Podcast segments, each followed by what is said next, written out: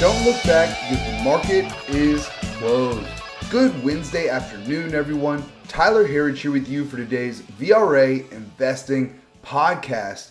Uh, well, first and foremost, for all of our U.S. listeners out there, we hope that you had a fantastic 4th of July holiday. I uh, hope you were able to get out there with some friends, maybe some family, and celebrate our great country. Maybe over a little barbecue, some fireworks, all all great things about this holiday. Uh, and get to celebrate our great country overall, though. Like any other country, we have our flaws, yes, but at the end of the day, there really is no place like the great old US of A. Is there? Uh, you know, hope you all had a great holiday out there for, again, for those here in the US. It was definitely a little strange to get a Tuesday where the market was closed and come back in on a Wednesday. We also had the shortened trading day Monday. So, really a strange week all around, uh, but hope that you're having a great start to the week so far. Again, it was a, it was a fairly slow day for our markets today. It looked like a little bit of a Fourth of July hangover uh, for our, our major indexes at least, but really we did finish lower, but for the most part relatively flat on the day, and there certainly were some bright spots on the day today, so we'll cover those as well. Probably the biggest headline Today, you know, not a whole lot of big headlines out there today, not a bunch of market moving type of events. Uh, but the biggest was the Federal Reserve minutes from their June meeting. You know, we really didn't get a whole lot more out of out of these minutes than we got already from the Fed. Essentially, they're staying true to their theme of higher rates for longer. The Fed's estimate peak rate remains at 5.6% on the Fed funds rate. That means roughly another 50 basis points worth of hikes from here. Uh, you know, so nothing new there. A lot of people still speculating whether it's going to be you know two 25 basis point hikes, could just be one. You know, it's uh, really again not a whole lot of new news here, but right now 86% of traders are expecting a quarter basis point hike coming at the July 26th meeting. So we're now exactly three weeks away from that. If you remember, just probably three weeks, maybe it was a month before the June meeting. There was also like a 90% chance that traders saw that the Fed was not going to pause, that they were going to raise another quarter basis point in June. Those numbers just dropped week after week after week leading up to the Fed meeting where ultimately they decided to pause. So, uh, you know, those traders looking three, four weeks out were all wrong if it was 90% at the time. Uh, what, what also, you know, kind of catches your eye about the minutes here was it's interesting that the Fed expects a recession in Q4 of this year or by early 2024 with rate cuts shortly after. I, I believe it, I mean, I'd have to go back and look at my notes on exactly how many Fed members said that they expect rate cuts by next year.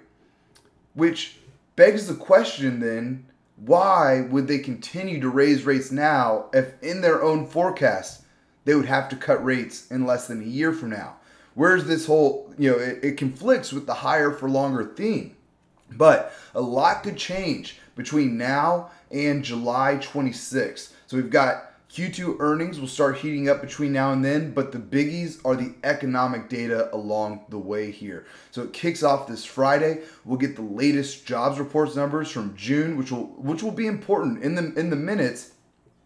The Fed also pointed out that the labor market tightness remains a concern for them. The momentum of the economy remains a concern from the, for them. So this will be a big report. That uh, uh, you know, part of the reason why the Fed has said that they're wanting to re- hike rates. Originally, it was just to, to crush inflation.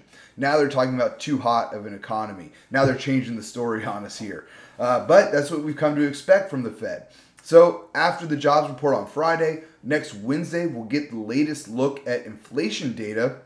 We'll get the consumer price index and then also the PPI data, producers price index, coming in Thursday as well. We've talked about this a lot for the last few weeks on the podcast here. Uh, but in case you haven't, just a quick recap. You know, we fully expect some good data to come out next week for inflation. We've just hit the one year mark. So these year over year readings of inflation should really uh, look pretty good. We're already seeing it in other countries as well. Ed Hyman, the great economist from Evercore, just wrote about this today. So here's a few global inflation prints where we're seeing inflation cooling quickly. Spain, headline CPI year over year just slipped below 2% in June. So they're at what our Fed wants to be at. They're at 1.9% in June. The Eurozone Producers Price Index was down 1.5% year over year decline in May. Korea headline CPI slowed to 2.7%, you know, closer in line with what we're looking for here. Uh, and the list goes on and on. There were some other good readings here globally for inflation data. So when we get this good data back, if it does come in good, it will give the Fed cover here to continue their rate hike pause. We see that as the right move. You know, we've said it for some time. Each rate hike brings us one step closer to them having to cut rates, which is not good for the market historically, at least not initially, right? If we're going into a recession, things are looking bad. The stock market is already looking six to 12 months out. Uh, and we've got this lag effect from the Fed raising rates, which we've just come about to where we're feeling the first few rate hikes. Remember what came, you know, in the in the second half of last year. We had three consecutive 75 basis point hikes. So those haven't even been fully felt by the market yet. It takes 12 to 14 months for their effects to be fully felt. So, in our view, the Fed actually may be getting close to a soft landing here. Any rate hikes from here could disrupt that. Uh, so, so see no reason here for them to continue to hike rates and then you know be cutting rates in a year from now. It sounds exactly like what Arthur Burns did uh, before uh, Paul Volcker became the Fed chair. Arthur Burns, Fed chair before Paul Volcker, great piece in Wall Street on Parade about this today as well. You can see, you know, they would hike rates, then they would look like they're coming to a recession, cut them again, and then inflation would come back up. They do the same thing, stair step a little bit higher rates, then a recession, cut them again. Eh, that cycle continued until Paul Volcker came in topped out the Fed funds rate and uh, you know raised it drastically and finally killed the problem. It, took a few rough years, but it ended up working out pretty well overall for the for Americans after that. So if we can avoid the Arthur Burns version of this and just stay a little bit higher for longer, and we'll deal with some of the consequences. Inflation's already looking like it's ready to come down to 2% again. You just got to give it time. We think that's the right call here. All right, so let's turn the page here. Looking at our markets on the day today. As I said earlier, relatively flat day today. Uh, pretty quiet overall. Um, let's go ahead and kick it off. Our the Nasdaq led the way today, uh, if you want to call it that, down just 0.18% to 13,791. Uh, it was interesting. The NASDAQ 100 uh, was higher earlier in the session, just, I mean, 30 cents off of a fresh 52 week high right there. So that's why I say a relatively flat day. Earlier in the session was pretty good. Uh, S&P right after that down two tenths of 1% today to 4,446. Next up, the Dow Jones down just under four tenths of 1% to 34,288. And lastly, the small caps, which have had a good run, had a great month of June. Um, and you know, no real concerns here. We would have liked to have seen a better day, but Russell 2000 down one and a quarter percent to 1,872. Next up here, looking at our internals on the day, we would have liked to have seen better numbers.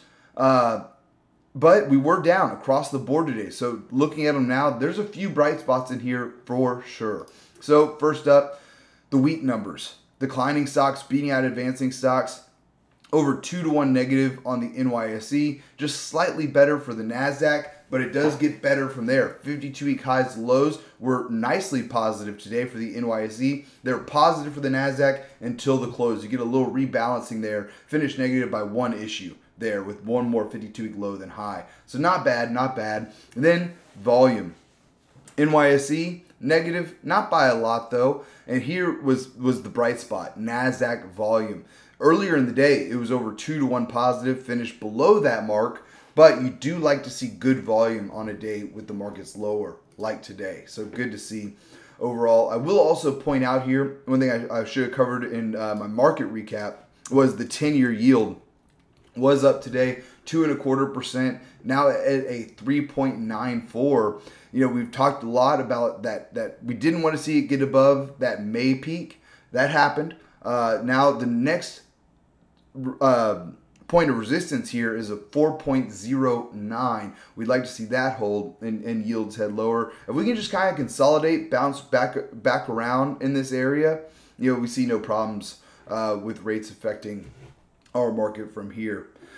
So, excuse me. Next up, let's look at our sectors on the day. Uh, we finished with four out of our 11 S&P 500 sectors higher on the day today. And again, few bright spots here. Communication services leading the way, hitting a 52-week high today. It helped that the sector's biggest weighting is in Meta, which makes up 24% of the sector. Meta was up nearly 3% on the day today. Google is the second largest holding there, finished up 1.5% today. So you can see why communication services uh, is leading the way. Between Meta and Google, they make up about 40% plus of that portfolio there.